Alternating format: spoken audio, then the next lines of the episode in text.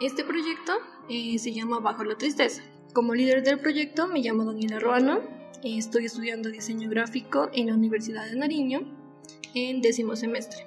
Tengo 12 años con depresión y en esta oportunidad voy a invitar a una profesional, a una psicóloga que se va a presentar.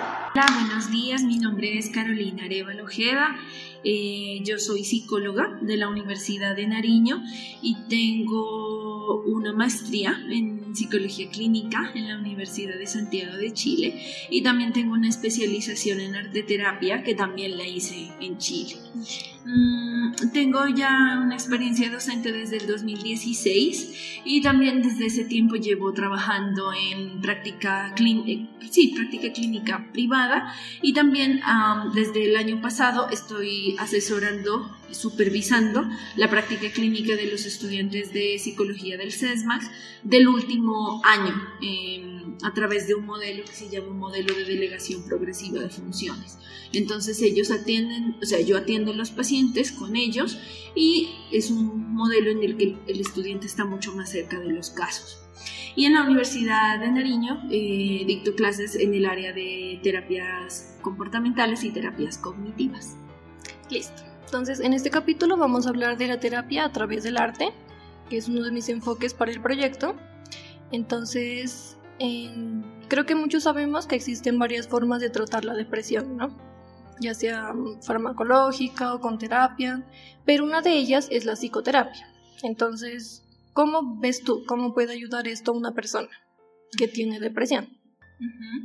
Eh, pues bueno, digamos que en, términos de efectividad, la psicoterapia ha demostrado tanta efectividad como el tratamiento farmacológico.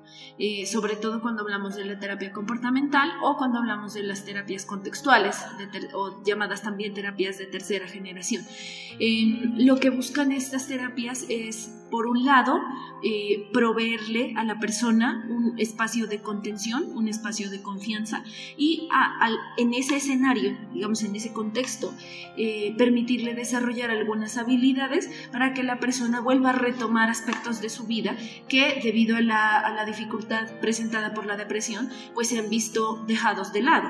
Entonces, eh, vemos que hay personas que tienen síntomas de depresión que tienen que ver con eh, desactivación conductual, es decir, no hay, hay una anedonía, que es que las personas no encuentran placer en las cosas que antes les generaban placer, eh, hay una dificultad para moverse, incluso físicamente, eh, tareas tan cotidianas como lavarse los dientes, lavar la losa o tender la cama se vuelven imposibles.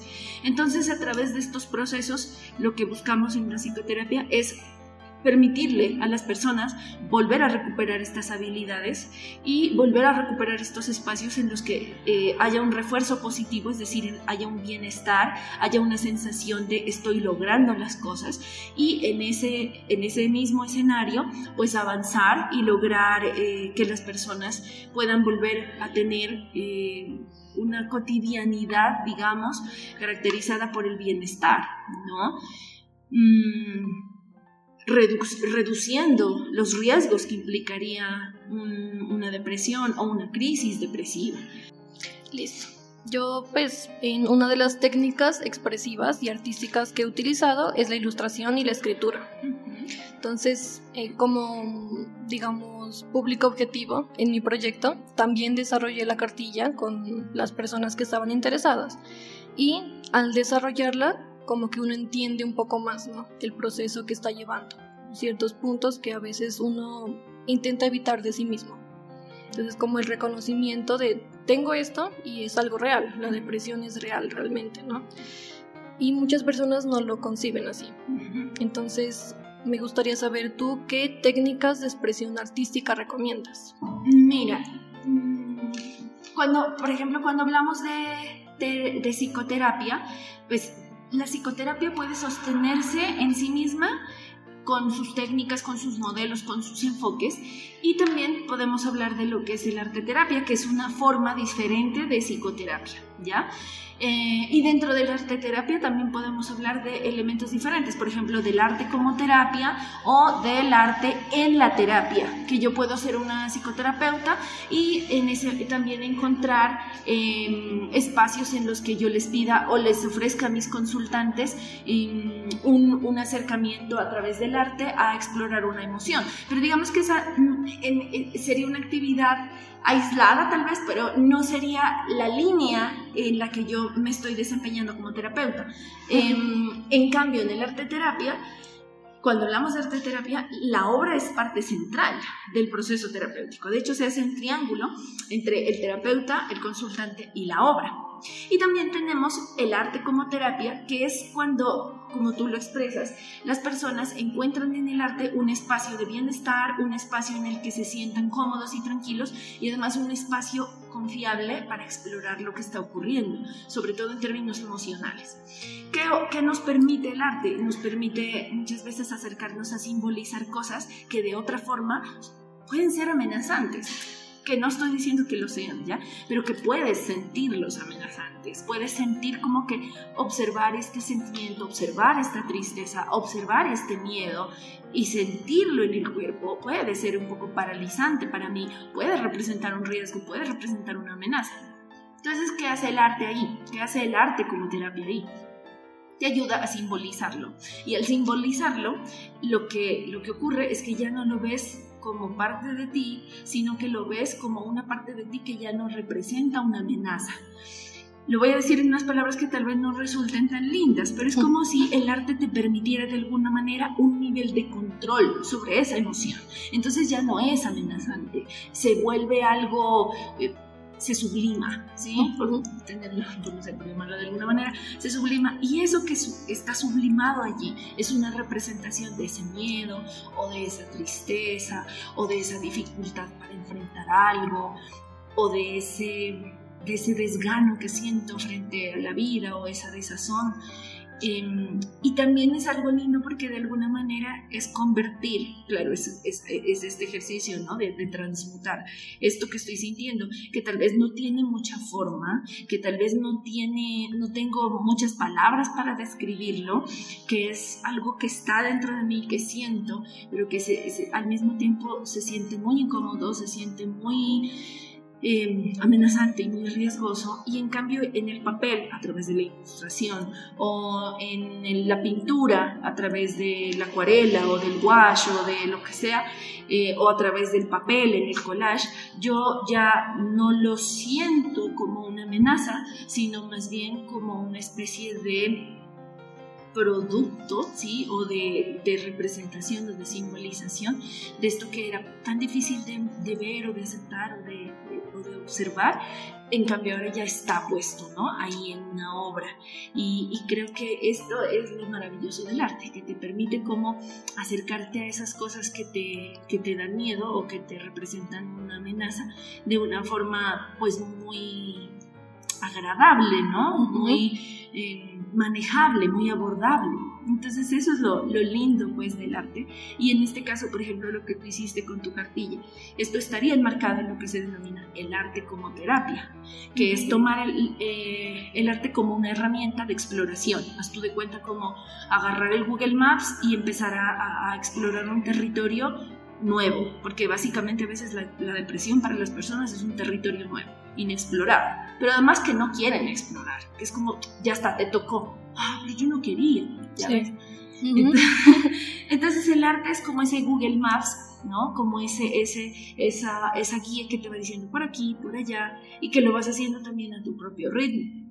Ahora, por ejemplo, mmm, en mi caso como terapeuta, yo estoy formada dentro de la arte terapia, entonces yo puedo llevar a mis consultantes a generar otro tipo de procesos y digamos que también facilitarles herramientas para que ellos usen el arte como terapia para explorarse en sus espacios, en su casa, pues ya cuando están fuera del espacio terapéutico. Sí, ahí me estás respondiendo otra pregunta que tenía, porque de hecho en muchas eh, como citas psicológicas que muchas personas tienen, les hablan, o sea, como dime cómo te estás sintiendo. Entonces la comunicación verbal a veces no ayuda. Y esos espacios, estos, eh, digamos, formatos para uno expresarse ayudan muchísimo, pero muchos psicólogos no los utilizan. Entonces, cuando yo hice el desarrollo con los entrevistados, que fueron como mi apoyo en ese proceso, entonces yo les explicaba que era para que ellos se desahogaran y pudieran entender un poquito qué estaba pasando con ellos. Y lo primero que me dijeron es, yo necesito esto con mi psicólogo para poder expresarme con él y que él me ayude. Entonces, es difícil quizás cuando uno va a terapia y no encuentra a esa persona. O sea, a mí me ha tocado. Yo tenía como tres años con una psicóloga, pero sentía que no me ayudaba. Entonces, ajá, no estaba avanzando realmente. Y ahora que estoy haciendo un curso con unas chicas que son psicólogas de aquí de la universidad, me brindaron ese espacio como para poder expresarme. Simplemente para contar lo que me estaba pasando, los ataques de pánico que me daban aquí en la universidad y con quien no podía hablar. Entonces ahora puedo tener una red de apoyo que es creo muy importante en ese aspecto, ¿no? Pero creo que los psicólogos deberían, como tú, recomendar en terapias esa parte, la parte artística porque es realmente desahogante, como liberador. Es liberador, sí. Y eso es lo que necesitamos nosotros. Entonces sí es, sí es eh, muy importante, ¿no? Esa parte. Sí. Bueno, existen algunos beneficios de la arteterapia como tú nos has comentado. Eh, ¿Cuál crees que es el beneficio más importante que tiene el arte como terapia? Mira, a mí me gusta esta división que tú estás haciendo porque siento que es súper respetuosa y necesaria además eh, cuando uno está hablando de este tipo de, acercamientos terapéuticos. Aquí en Pasto eh, te diría que no hay personas que o, hay muy pocas, hay muy pocas personas que están formadas de, la forma más idónea para ejecutar este tipo de procesos arte terapéuticos. Eh, y de esa forma intervenir de forma clínica. Ahora, eh, tú me dices que, qué herramientas serían importantes en el arte como terapia. Fíjate que el arte como terapia es algo que los psicólogos no necesariamente necesitan estar, estar, formados en arte terapia para, para hacerlo, para tomarlo. Entonces, ellos pueden tomar herramientas eh, que faciliten en sus usuarios, en sus consultantes, la expresión de esa emoción. Ese proceso de evitar, de suprimir, de evadir esa emoción es donde se generan más síntomas. ¿Ya? Tú hace un rato nos hablabas del ataque de pánico. El ataque de pánico es el epítome de los síntomas en ansiedad y depresión, porque es absurdamente insoportable, ¿ya? Porque hay toda una serie de sintomatología cognitiva, me voy a morir, me va a pasar algo malo, fisiológica, sudoración, agitación, taquicardia, dolor en el pecho, motora, temblores, sudor, bueno, todo este tema que hacen que este síntoma en particular sea especialmente aversivo. Entonces, fíjate que eso es muy difícil de describir. Sí. De describir, de abordar, ¿no? Bueno, ya en terapia te enseñan algunas técnicas que te permiten un poco cómo manejarlo, ¿no? Pero aquí el arte, y, y, vuelvo a la pregunta, es bien, bien bondadoso, es bien generoso, ¿no? Y fíjate que cuando hablamos del arte como terapia, se pueden utilizar técnicas que permitan la expresión de la emoción. En, en arte terapia nosotros tenemos un continuum, ¿sí? se llama así el continuum de las artes expresivas, y es como un marco de referencia, como un marco con, eh, teórico, digamos, conceptual, que te permite a ti acercarte, por un lado, a la técnica y por otro lado, al nivel en que esa técnica te permite actuar en el consultante. Entonces, por ejemplo, hay técnicas que tienen que ver con, ah, bueno, tú sabes de, de, arte, sí. técnicas húmedas, entonces todo lo que tiene que ver con acuarela, todo lo que tiene que ver con wash. ¿Qué ocurre con estas técnicas? Y te lo voy a explicar con esta técnica para darte un ejemplo. La acuarela es una técnica que es no es fácil de manejar. No. Porque, ¿no es cierto? Porque te ofrece un muy bajo nivel de control. Podemos utilizar, por ejemplo, este tipo de técnicas, ¿ya? algo que resulta muy eh, beneficioso para los consultantes es identificar fisiológicamente las sensaciones que están acompañando a las emociones. Que fíjate que la emoción es lo difícil de nombrar. Estoy atemorizada, estoy frustrada, estoy nostálgica, eh, siento aflicción es difícil nombrarlo. A veces hay muchas emociones juntas. Exactamente. Eh, la mayoría del tiempo están pasando muchas al mismo tiempo. ¿Ves? Puedes estar muy feliz por algo, pero también atemorizada de que eso esté ocurriendo. Sí. ¿No? Entonces, ¿qué pasa? Resulta muy útil para los consultantes ubicar en términos sensoriales ¿Dónde está la sensación? ¿Dónde está eso que estoy sintiendo? ¿En qué parte de mi cuerpo? ¿Y cómo lo estoy sintiendo? ¿Es calor? ¿Es frío? ¿Es presión? ¿Es tensión? ¿Es un dolor? ¿Es qué es? Y fíjate que Luego, pasar de esta identificación a, a un plasmar esa identificación de esa sensación que yo estoy teniendo a través de la técnica, que puede ser acuarela, que puede ser wash, un poco lo que estábamos hablando antes, permite esto que te decía yo al comienzo, un cierto nivel de control. ¿Ya? Que es pequeñito. Sí. Pero, a ver, o sea, comparemos el, el, nivel de control que siento que tengo en un ataque de pánico. Es peor a nada. Exactamente, exactamente. Y además te permite otra cosa, permite a los consultantes hacer otra cosa, es empezar a explorar lo que me pasa. Lo que hablábamos de, al comienzo de este territorio inexplorado que es la depresión, porque la depresión es diferente en cada consultante, es distinta. Tú puedes decir, bueno, pero está el manual este de diagnóstico, pero mira que eso ya se está cuestionando ahora. Ahora estamos hablando de categorías transdiagnósticas, ya estamos más lejos de los criterios. Entonces, este tipo de herramientas permiten una cosa que es como eh, personalizar, bueno, no es la palabra, pero la voy a usar, personalizar eh, el tratamiento para los consultantes. Permitirles unas herramientas que faciliten la exploración de su condición sin que lleguen a identificarse con eso. Yo soy depresiva, yo soy bipolar, yo soy ansiosa. No, tú eres una persona que tiene un problema con depresión, que tiene un problema con ansiedad, que tiene un problema con bipolaridad, pero no eres eso, eres más que eso, ¿ya? Eres mucho más. Mm, entonces sí, el arte como terapia facilita esos caminos de exploración, permite un reconocimiento de lo que está ocurriendo, genera una sensación de mayor control, eh, pero sobre todo te da también agencia sobre lo que está ocurriendo. Y esto es algo tan clave porque cuando estamos hablando de este tipo de problemáticas, las personas pierden agencia, pierden un nivel de control sobre eso, pierden su capacidad de decisión yo quiero mañana hacer tal cosa y tal otra, y te levantaste y no, no te dio el, cuerpo para hacerlo. ¿Y dónde está tu capacidad de decisión? Y eso genera desgaste, genera una autoimagen de no soy capaz, no, que sigue alimentando los, no, los imaginarios de la depresión. Entonces, es un círculo vicioso. Tal cual. Eso nos permite el arte. ¿Y qué recomendaciones le darías a una persona que quiere comenzar? Mira, yo diría que hay que hacer dos cosas. La primera es buscar a alguien que te acompañe, es, es clave, es importante.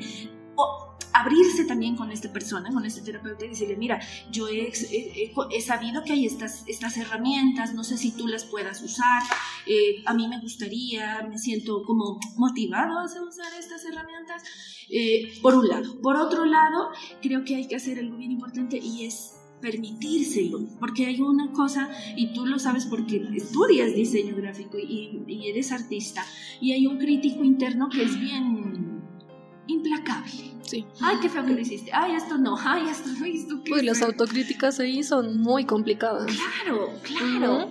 Entonces hay que darse ese espacio de callar ese crítico interno, decirle, bien, ahorita no, ahorita no y centrar también mucho el esfuerzo y eh, el propósito en que el tema no es tanto estético, sino expresivo, simbólico, simbolizar, expresar, explorar.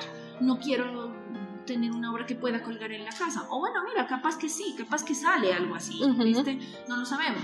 Pero no es ese el propósito. El propósito es de exploración, el propósito es de abordaje, el propósito es de permitirme encontrar eh, respuestas, incluso preguntas pero sobre todo caminos que me permitan entender, ¿no? explorar, aceptar.